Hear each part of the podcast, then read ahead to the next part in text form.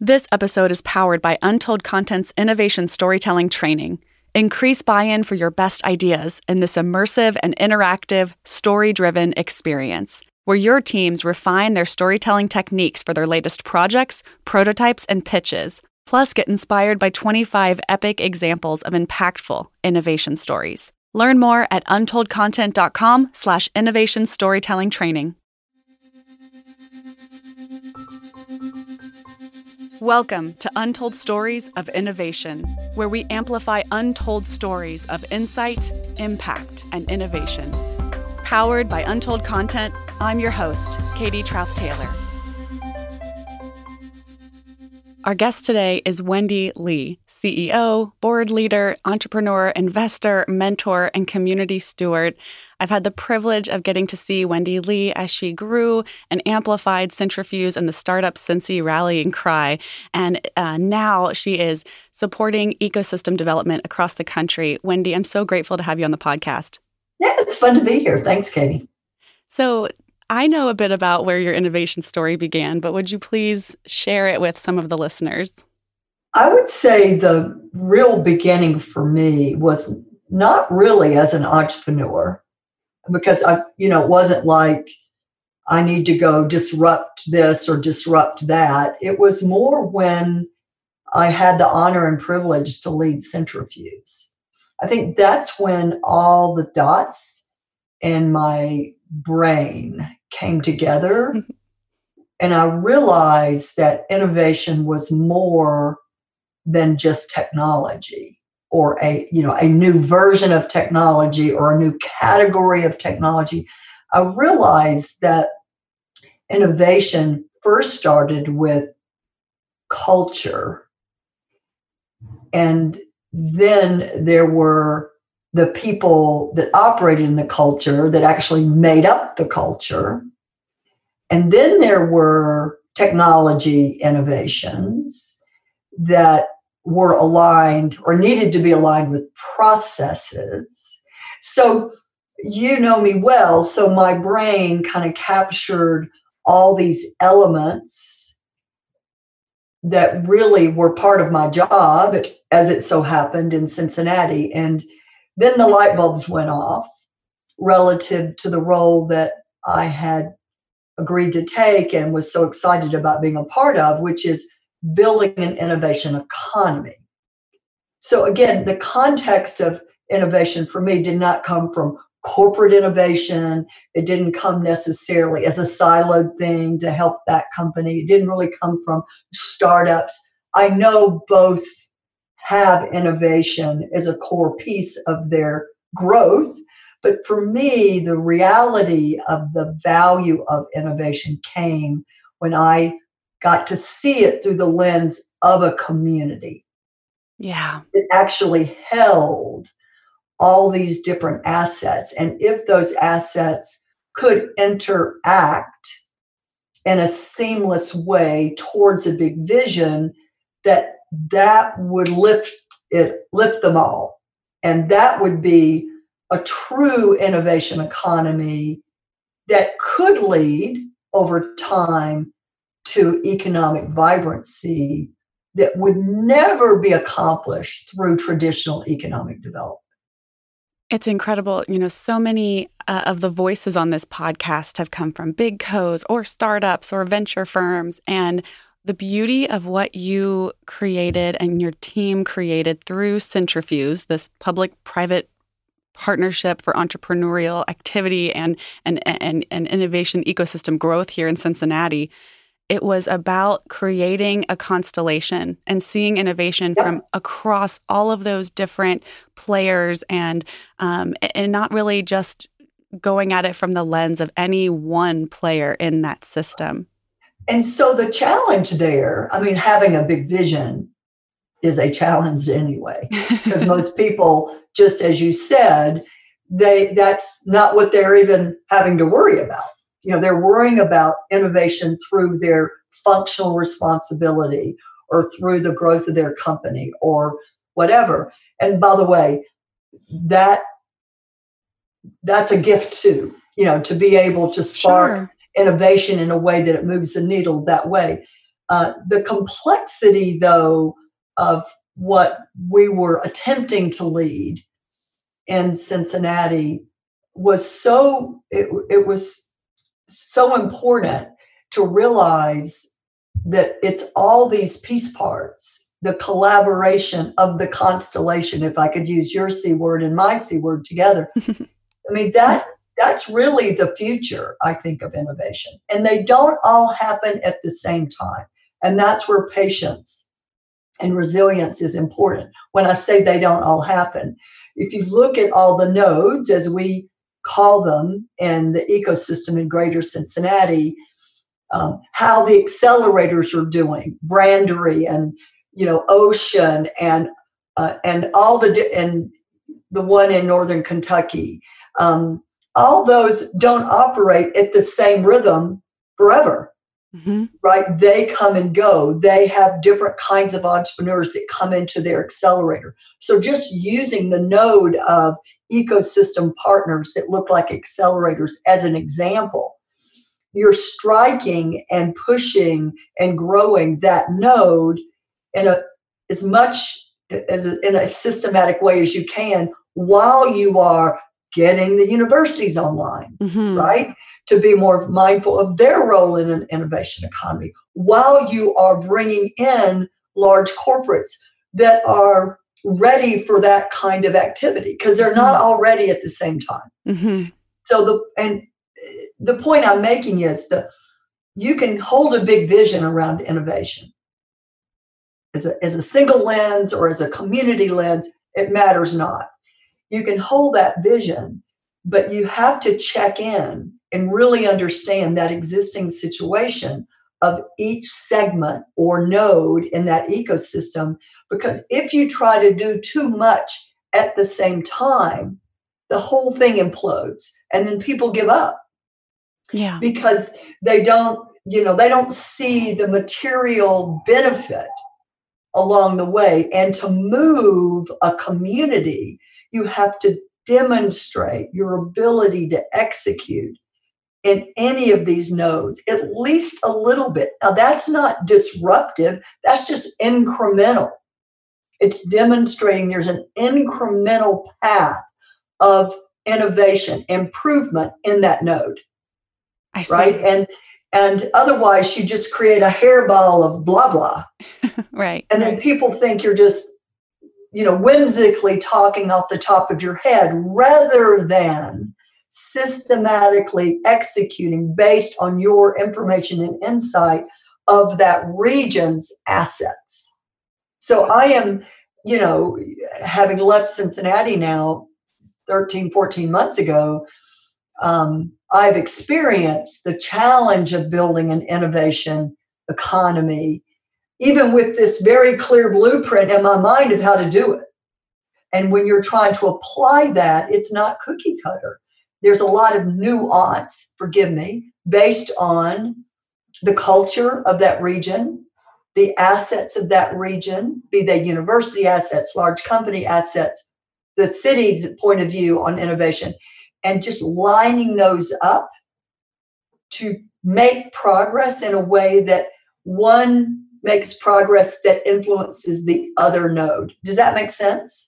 Yes, yes. And I'm thinking, you know, regional identity plays such a powerful role mm. in that activity. And you know, beautifully said. I totally agree. And language precedes behavior. Yes, yes. So, quick flashback to my childhood. I grew up here in Cincinnati before we were identifying ourselves as a hub of innovation, as a growth center for innovation. And so I had no language around what an entrepreneur was. I actually I did a little bit with the Kauffman Foundation in elementary school actually. So there was it's kind of a fun fun story. I came up with an electronic push button menu which was supposed to be for fast food or you could just drive up and push the button instead of talking to someone. And now they actually have them. anyway. Oh cool.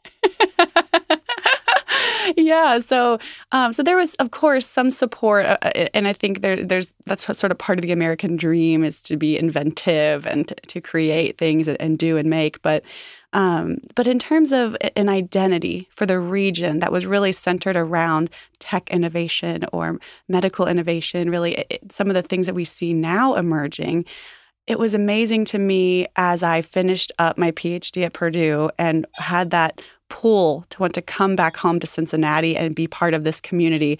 When I came back, it was a different world.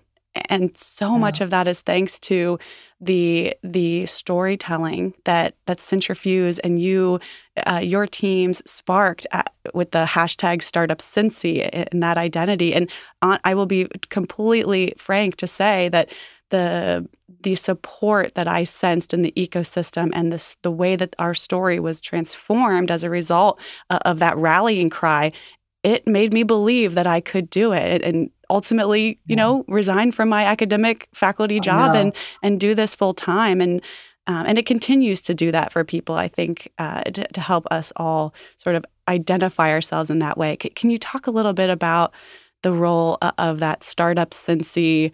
Uh, language and how it played a role? Yeah, that's that's a good question. First of all, thanks for coming back to Cincinnati and and making a choice to be an entrepreneur. You know, it takes, as they say, more than just a little village. It does take a whole community. Yes, it does. It's not just the startup community. Right. Right. That's it is right. the whole community.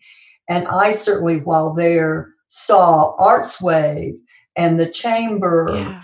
and very elite um, you know, well respected, highly regarded uh, nonprofit organizations that happen to be well funded too. But I saw them support us, yeah. um, not just us Cintrifuse, but the idea of, you know, this identity that you're referring to. Yeah. Right. Yeah. Um, a couple of things before I respond uh, directly to the, the beginning of Startup Cincy it is important that we always remember relative to Cintrifuse and greater Cincinnati, which includes Southeast Indiana and Northern Kentucky, right? So this is a regional play. It's a three-state play. Yeah. Um, it took me a while to understand that, but when I got it, it was very important, right? Yes, yes. Um, because of the influence we had on those other geographies, not just Cincinnati as a city. Sure. But it's the business community the Cincinnati Business Council that should always be created, uh, be a, they should be given credit for their vision for their region. Without them looking around their peer city standings relative to risk capital that we in the greater Cincinnati region were receiving for those tech based entrepreneurs. Now, there's a lot of entrepreneurs. Let's just talk about tech based that decide they can, you know, grow through other people's money, VC money, risk capital, um, without them recognizing that. Mm-hmm. None of this would have been true. So that's really important because someone in wherever the community is, it could be Tampa, it could be a country. I'm working now in Taiwan, as you know. It doesn't matter there needs to be a group of people, they don't all have to be business people, that decide it's time for change. Yeah.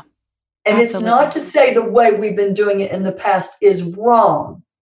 It's not that black and white. It is that things are moving fast, things are evolving, and our community and our people, be they entrepreneurs or large corporate people, whatever they are, professionals are now looking at the world differently relative to their role in it and their role in whatever kind of business. So I think that's really important because I have now learned what a true asset that was for Cintrifuse. Did you know it when you first when you first you came on as CEO? I, I, I, did not understand it at all. What did I know about anything? I never lived in the Midwest. I mean, I knew P&G and Kroger. Quite a few things. I mean, you scaled a business to incredible I mean, before. I had no clue what I'd stepped into. I just knew that it seemed like the gifts I had, talent, knowledge, might be helpful. Yeah. And I agreed to come. Anyway, I want to make sure we hear that. Um, because again, that foundation had everything to do with my ability and more importantly, the team's ability to scale at the pace we did. Because remember, we started with about a million dollars in seed money. Half of that was from the state, half of that was you know matched by corporates that really didn't know what they were matching. They just were communitarians. They were communitarians. They they were capitalists in their day work, but when it come to us, they were just communitarians. But the story of Startup Cincy really goes back to uh, one thing I learned for sure in my close partnership and affiliation with Techstars. Um, although I never worked for them ever as an employee, I was an investor in their fund and a mentor for the Boulder Accelerator way back in, in the early days and still am now. But I learned a lot in watching them do their community work and build startup communities. And one thing I learned, and then I had learned about social media and storytelling while in California. Mm-hmm. So I came from a decade of social media technologies being on the rise and mm-hmm. actually led a startup that was involved in that category. It wasn't Twitter or Facebook or Google, but Get Satisfaction did, did some of that work and they leveraged the power of the web and unstructured data and social media. So I had learned just enough to be dangerous. So my two my two big masters relative to my ability to execute on something like Startup Cincy first, while I was figuring out all the other nodes along the way, really came from 10 years in the Valley, in San Francisco, the Bay Area, and Techstars. So yeah. I say that because ecosystem leaders have to do, you have to like figure out what you know and what you don't. And you're going to lean in to what you know and hopefully have enough courage to learn the rest. So I have to, you know, pay homage to Techstars and also to social media and Silicon Valley and get satisfaction, in particular in Twitter and Facebook, because I had to learn how those things operated, right? Absolutely. The power of a network.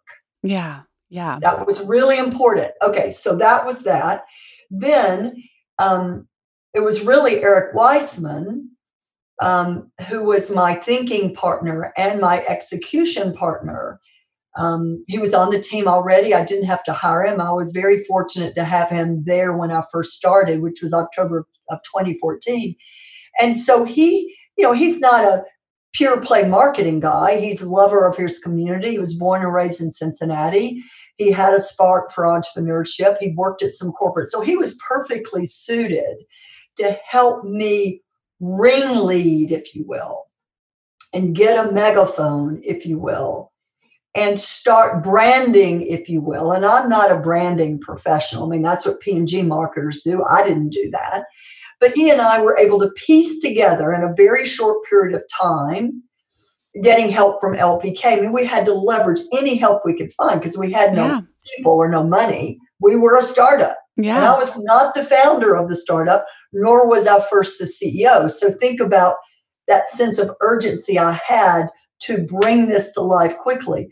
But we, and we could only find 11 startups at the mm. time that were in our database, but we knew that was silly.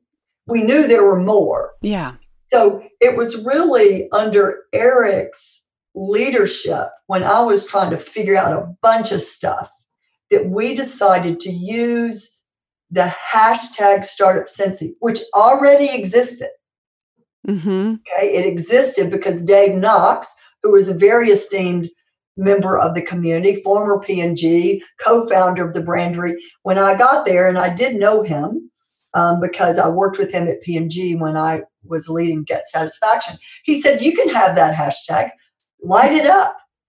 So that gave us yeah. an existing hashtag with Eric, and we we had nothing to lose, right? Because there wasn't a strong, in my humble opinion, strong momentum.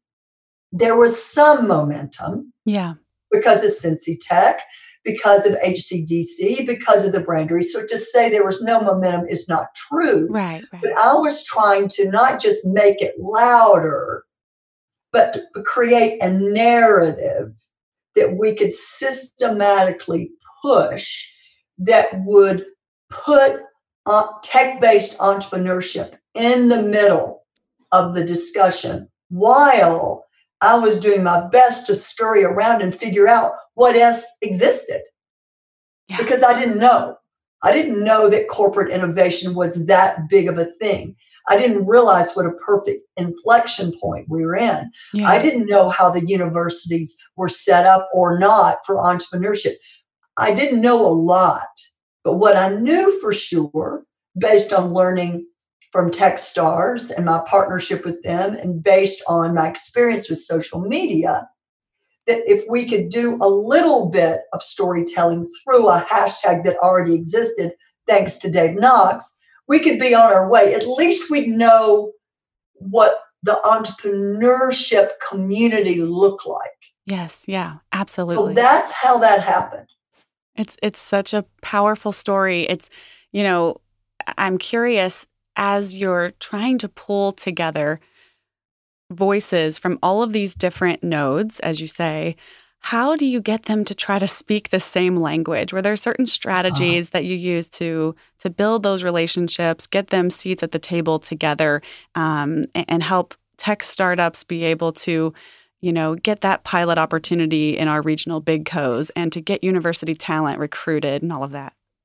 Well, it's interesting. Um, and this would play, answering your question, plays to uh, a natural skill I have, and that is the skill of communication and presenting a story to others. Um, so I'm an outbound person with deep fascination, though, for execution.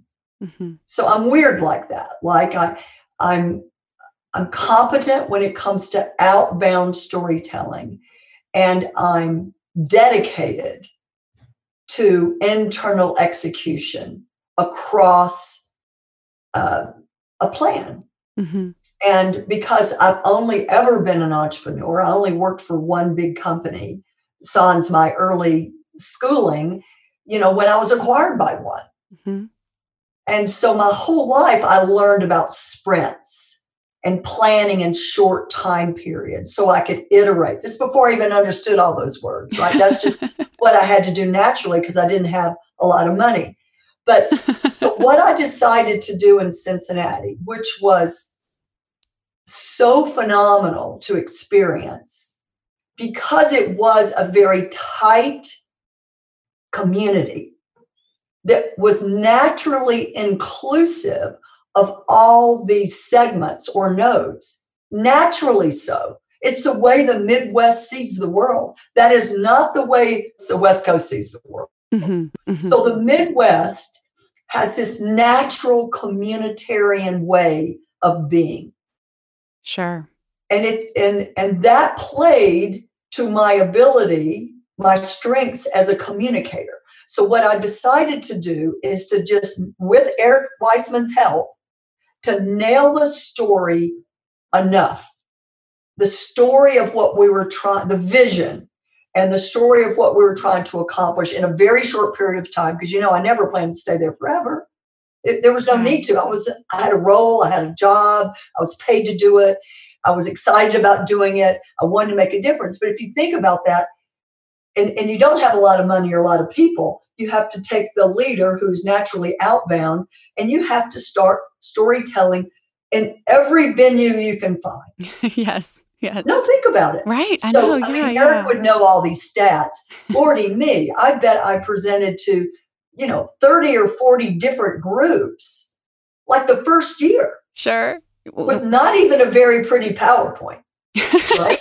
and, and it wasn't that tied down with enough data. There was no data. It was just a big vision. Yeah. But yeah. But at least what I did is I started, to your point, embedding the language. Yes. Yeah.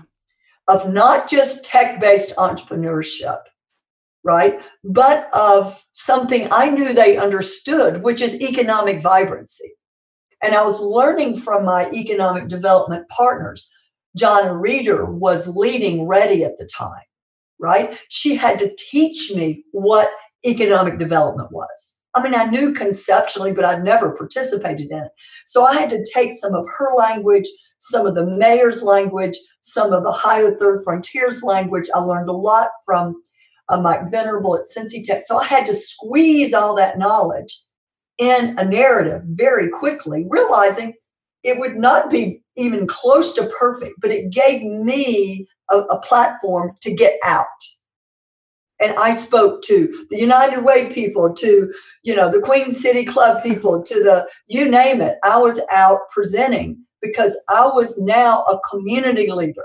Yes, that's right. And by the way, it lit me up in ways I couldn't even believe. but to your point, yeah. I had to get the story good enough to start. And then I got a lot of feedback and sometimes confused faces in the audience, like, what the heck is she talking about? I would go back and refine it and then we would execute a little bit more. Then I'd add some data to it. Um, so I got better over time, which is what professionals do if they're paying attention to their work.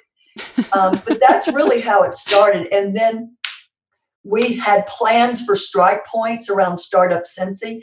And as soon as I saw that momentum moving enough, far from perfect, but it started moving and people started gelling. The interdependencies of the accelerators and everyone involved in entrepreneurship, that was coming closer directionally. It was going in the right, and not perfect. There were still meltdowns and fights about who did what, whatever.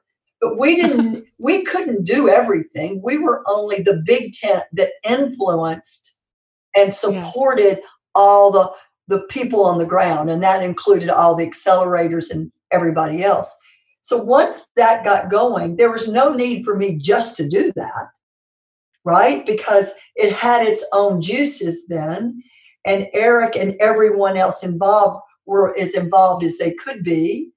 Um, and so then I got to go down and execute more deliberately relative to the VCs we're investing in, relative to the universities, relative to the corporates. I mean, that was hard work too, but that we we sparked a big tent that at least had people like you that were thinking about entrepreneurs at least they were coming together with their t-shirts and their questions and their concerns because they didn't want yeah. to be part of something that was just not going to be true right they mm-hmm. needed to mm-hmm. feel that there was something real happening that there was some change happening that conditions were being set differently for them to thrive, them equaling yes, entrepreneurs like yourself.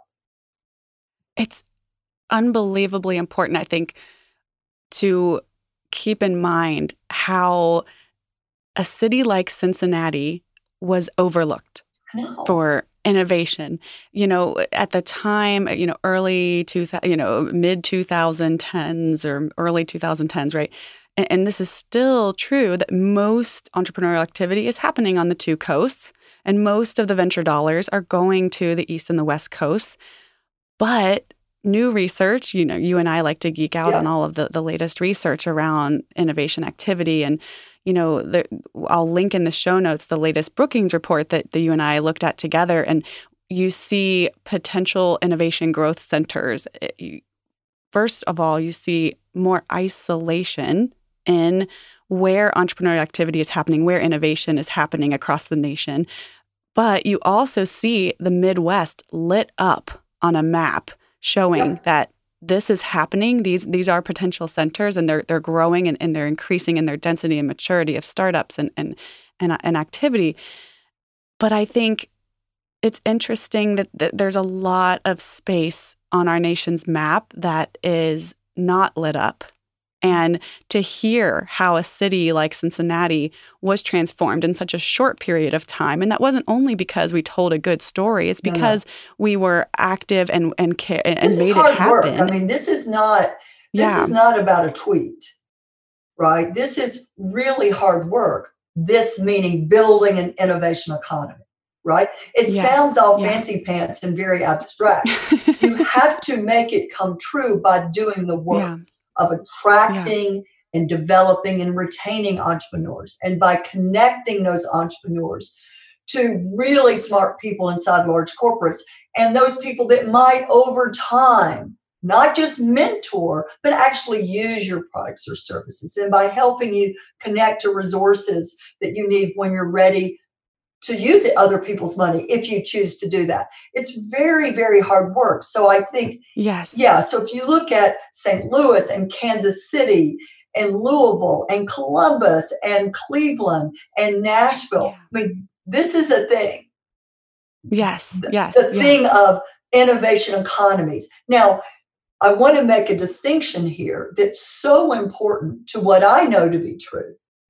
And that is building a startup community as cool and fun and exciting as it is with a hashtag fill in the blank city and with the t-shirt and with beer and pizza and all that and meetups and a cool co-working space like union hall or wherever it may be that's not enough Right. The startup community alone is the heart of the engine required to drive economic vibrancy. But the ecosystem leader, and in this case, you know, Pete Blackshaw runs Cintrifuse. And his job is to ensure that all the nodes, the segments of the ecosystem that have been introduced to an innovation economy over time is to keep them engaged. And that doesn't mm-hmm. just mean come to the annual meeting. Okay. Right. Because ecosystem leaders do get wrapped up in a bunch of showy activities. I did. But I also, when I would go home at night after a bunch, a day long of activities, because we love those in Cincinnati, right? I had to go home and, and think, how do I translate that activity, that room full of people that are finally getting our language and they're understanding the role that the core of the engine, the start that entrepreneurs have. How do I get them to apply the language inside their own entity so that it brings real benefit to their institution or their enterprise? That's the trick. And that's mm-hmm. why the work is hard. Because it's not Absolutely. just outbound marketing work, it's equal parts of hardcore planning against uh, you know burn like you don't have a lot of money and you can't have a lot of people and and all the things that i learned in startup land right yes, i got to absolutely. apply all yeah. those lessons so i think you know it is now become a thing. And, and we should pay homage also to Steve and Jean Case and Rise of the Rest. That initiative yeah. that he started some seven years ago had a huge impact, at least in the middle of the country, because he would make big investments, not just, I don't mean financial investments, but his time, his energy, his talent. He would ring his own bell of Rise of the Rest and everyone else's bell, right? To prove yeah. not just to startups that they could do it and write a check for 100K in each city to one, but also he would storytell, Steve himself and Anna Mason and that now Mary Grove, that whole team, they would storytell to business leaders. And they would storytell to the political and community leaders. So, in the spirit of your podcast series, I want to make sure those listening understand that at least in the middle of the country, he set conditions with his own energy and talent that were phenomenal and amazing to me as an outsider. And now I'm very involved as part of his expert expert network. I help his portfolios.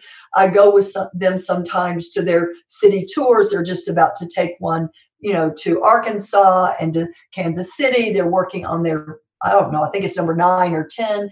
But, yeah. but, but that is to say, back to your comment and your own expertise, untold contents expertise around storytelling, that the story, the stories come mm-hmm. from a big vision which someone decides there's real opportunity for them, their region, their business in. Yes. And then yes. the storytelling is around the success of implementing the vision over time. It's not one yes. story yep. about one right. entrepreneur. Right.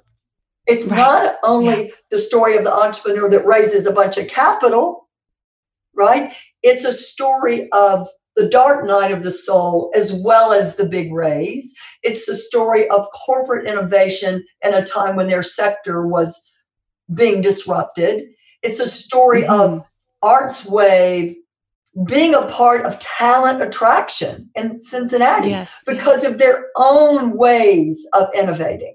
So every leader in Cincinnati was able to do their part in building out an innovation economy in a very critical, uh, essential part of Ohio, Southwest Ohio, a very interesting part of Kentucky, Northern Kentucky, and an equally important part of Southeast Indiana, who was on fire relative to Indianapolis. On fire meaning things are going well, but they need to spread those fires out to other parts of, of Indiana as well.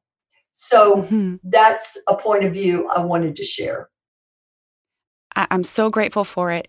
Something else that we haven't talked to too much yet, though we mentioned Rise of the Rest.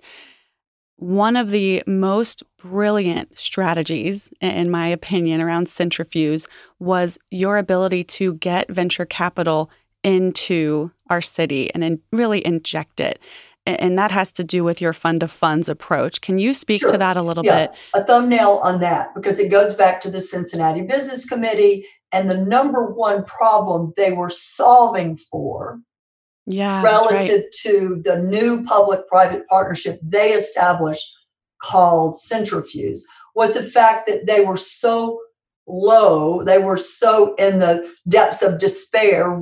We were, they at the time, I wasn't there, relative to risk capital coming into the region. It was yeah, minuscule. Yeah. It was sad. Mm-hmm. It was pitiful. And so McKinsey helped the Business Council do research to see why that was and to look at other options or other strategies that they might employ that would catalyze improvement, right? Yes. And that's when they raise their first, the first fund of funds. It's called the Cintrifuse Syndicate Fund. Um, and all the large corporates were LPs. The ringleader of that discussion was at the time the CEO of Procter and Gamble. His name was Bob McDonald. He's been gone for some time, but he was a non-trivial part of the leadership team, along with Tom Williams in this first fund of funds and and it was very controversial and it still is and the reason it was controversial is because the money was raised in Cincinnati through very large corporates and now that those LPs have, have been expanded to northern Kentucky and to other parts of Ohio but it was raised and then it was invested in VCs not in Ohio or Kentucky right. or Indiana. Right. It was shock horror. Such an interesting. Money was deployed right. outside. It was a national play. And that story was hard, right? That that's a hard story to convince in a communal in a communal culture like in the Midwest, that was horrific. Yeah, unheard of, right? Why didn't you invest in startups in your backyard or inv- only in venture firms? That's right. Here? We didn't even directly invest. That was not the the prime reason, right, right. right? We did some direct investing after startups were doing really well and had raised rounds and it was de risked. But mainly the fund strategy was about getting exposure to highly proven early stage seed funds, not just on the coast, but across the US. Yes, and the yes. benefits to that strategy are and have been non trivial to the success right. of Cintrifuse. And they are threefold. One is to return capital to the LPs. This is not a nonprofit. The fund of funds is a for profit entity. So we want to right. return capital like every other fund of funds. So we have to make good investments. Tim Schigel, Sarah Anderson, founding team, smart, smart, smart they ensured we, Yes, did, we did that, right? Number two benefit is to provide the corporates access to early stage innovation. Well, you say, well, why would they need that? They can get their own access. It is P&G and Kroger and Children's Hospital anyway. Well, because they would get access to different kinds of innovation, like over time, that was well invested in, had been de-risked, right? So that was good for them. They wanted access to early, early stage innovation and the VCs who were looking at lots of deals in different categories. This is a cross-sector play, right? Yeah. Cross sector. Yeah, absolutely. Then the third benefit, which to us was almost the most important, when I say to us, I mean the Cintrifuse overall team. And that is to give our entrepreneurs a chance to develop relationships with VCs that likely they would have low chance of meeting without this fund of funds. Right? And and so as their metrics improved and as they saw growth, we wanted to be prepared to make introductions that mattered. We couldn't make our the VCs invest. That wasn't our job. That would be silly to, to build that into commitments. Why do that? That creates adverse selection. But I want we wanted to make sure that we had a network of early stage VCs that we had invested in, as well as VCs that we wouldn't invest in for a range of reasons. They didn't have a proven track record or whatever. Um, they were emerging managers. Um, we, we, we needed them to know them as well. So, so the fund was a fly paper strategy to draw lots of VCs to the greater Cincinnati area through a relationship with Cintrifuse and their interest in having good deals, but to knowing our corporates. It was a win win win. It was a maximalist strategy for sure. Absolutely. Yes. And- And it's paid off. and it's it's Right. paying off. But there's a long runway here, right? It Mm. it'll pay off over time. This is not a short term fix and not a short term strategy. And um, everyone knew that. Still, though, we have to have a lot of resilience and patience and execution capacity to continue to iterate the strategy so everyone sees benefit. Yes? The VCs, Yeah, the that's right. corporates, the entrepreneurs, our advisors, it's very governed, this asset, as it should be. So I learned so much. I mean, honestly, it was my first time to lead this kind of an investment strategy or fund. Not possible without the advisory board we had and Tim Schigel and Sarah Anderson and all those Nick Faulkner that supported them. So Yeah. what an honor it was to learn about it, to be part of it, and now to share that expertise with other states, which I do all the time, as you know. Yes, yes. Tell me, you know, when you're traveling around the world and you're traveling to different cities inside of our nation as well, what what sorts of stories do you find yourself sharing around how to leverage innovation in order to create economic vibrancy? Um, well, the stories, I'm going to go back to the framework I discussed when we first started, and that is first, there is, there needs to be a cultural understanding by the state, the city, the region, the country. There needs to be some sensitivity that there are things happening around them that are bringing some unique pressure to them that needs to be investigated. Um, institutions that have been doing the same thing for too long and maybe are Mhm. beginning to be perceived to not bringing the value that they once did. Right? Sure. So- sure. that cultural observance, if you will, is the storyline that I try to stay on first. Because you Yes, can't yes. force this, right? But what we know is all geographies have a responsibility to their existing citizens to provide vibrancy. Vibrancy through yeah. schools, right? Through government services, yeah. right? Um, so there's and and so there are cultural elements that either lift that up and open it up lift and open so people you can start having that conversation right and, and i remember even when jill uh, took on the role as ceo of the chamber because i'd been there a couple of years before she became that leader i mean she's a great example so the chamber of commerce in greater cincinnati they knew that there was a new culture happening I mean, take me out of it. They knew that without me telling them they had to do it.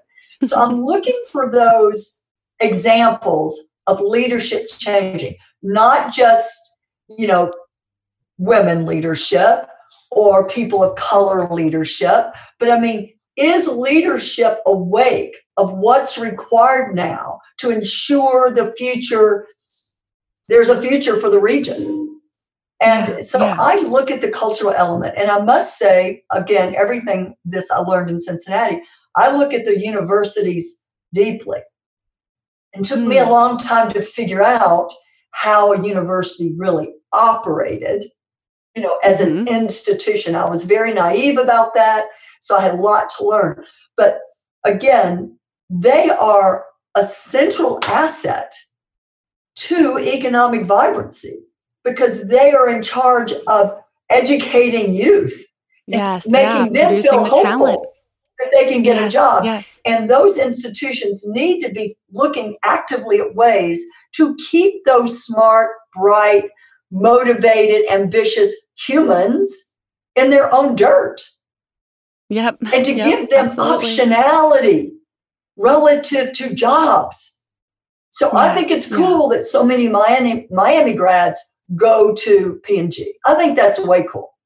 And I think it's way cool that so many UC grads you know, from the engineering school, go to University of, uh, go to Kroger. All that's cool.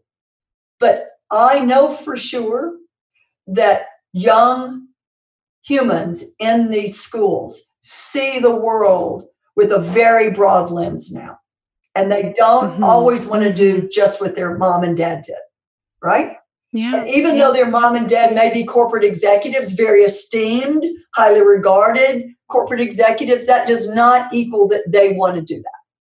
So I think That's universities right, yeah. have such a significant role to play. And I think they're waking up to that. We're so fortunate because Greg Crawford, the president of Miami, is an entrepreneur himself. He's very actively involved, as is his school and everything going on in startup since the University of Cincinnati. Beautiful example of now activating their innovation corridor. Yes? Yes. NKU, yep. very, very active across the river with their all their digital talent and their cybersecurity program, which is second. Those people get jobs before they leave, both startups you know, they go to do startups and they go work for the government. These are cybersecurity brains, right? So yes, yes. I think, you know, when I'm in a city, I'm seeing what role the universities play. I'm seeing what role, what I would call the infrastructure enterprises like the chamber play. I'm looking at the language of the mayor or the governor. Yep.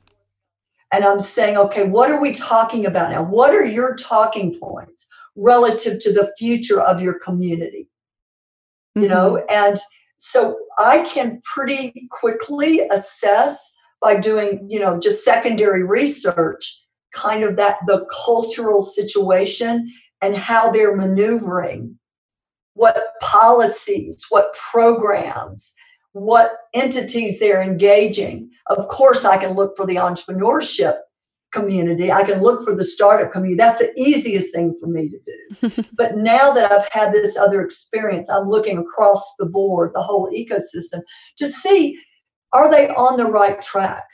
I mean, I'm not trying to yeah. judge it as much as I'm trying to coach and advise and let them see that just going to get another big factory from Brazil or Germany or to get Amazon's second headquarters or Google to invest in a in a in a you know a, a campus like they do here in Boulder. Those what I call traditional economic strategies alone are not going to keep you and your family in a region. It's, it's not going to happen, right? Because you need to see that there are cultural elements. You need to see that people are not just cool coffee shops, but they're places you can go to see people like you, right? That you can connect with and feel a part of. That vibrancy is not just tech talent. That's a, that's a dimension of it. And this the diversification and the inclusion strategy of a region has never been more important than it is now. And I'll end on this because you ask about all these other cities. If you think of all the cities who have now been vacated because a big manufacturing plant was shut down or the coal mm-hmm. mine was shut mm-hmm. down. I mean, we could even play an immigration card and think about bringing lots of people that want community and want to work into places that have been gutted. And that mm-hmm. may not be a tech economy play, but that may be a play for people to come into our country and to actually bring life back to a city or a region who, for whatever reason, was gutted because of one industry's disruption. Yes, like the coal mm-hmm. miners. And I think that this whole notion of entrepreneurship is very broad. Although my job has already always been around tech itself, because tech mm-hmm. is an enabler and it's horizontal, right? And the jobs are high paying. There are all kinds of good reasons to focus on that part of entrepreneurship. Main Street entrepreneurship is just as important bootstrapped entrepreneurship without other people's money just as important. So I think the dream of America is that people can come here with the right spirit, work hard, build a business, take care of their family, and continue that tradition for generations to come. And that's what I'm excited about for us and our future here in the United States.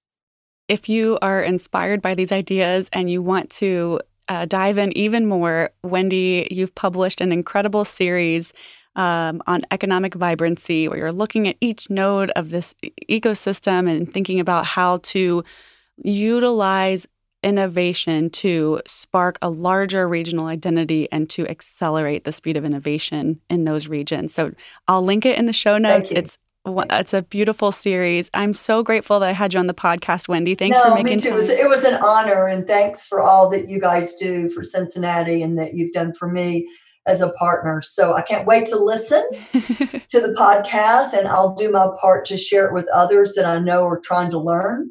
Wonderful. About innovation economies. Awesome. Okey-dokey. Thank you, Wendy. I hope you have a good day. My pleasure. Talk to you soon. Okay. Bye. Bye bye.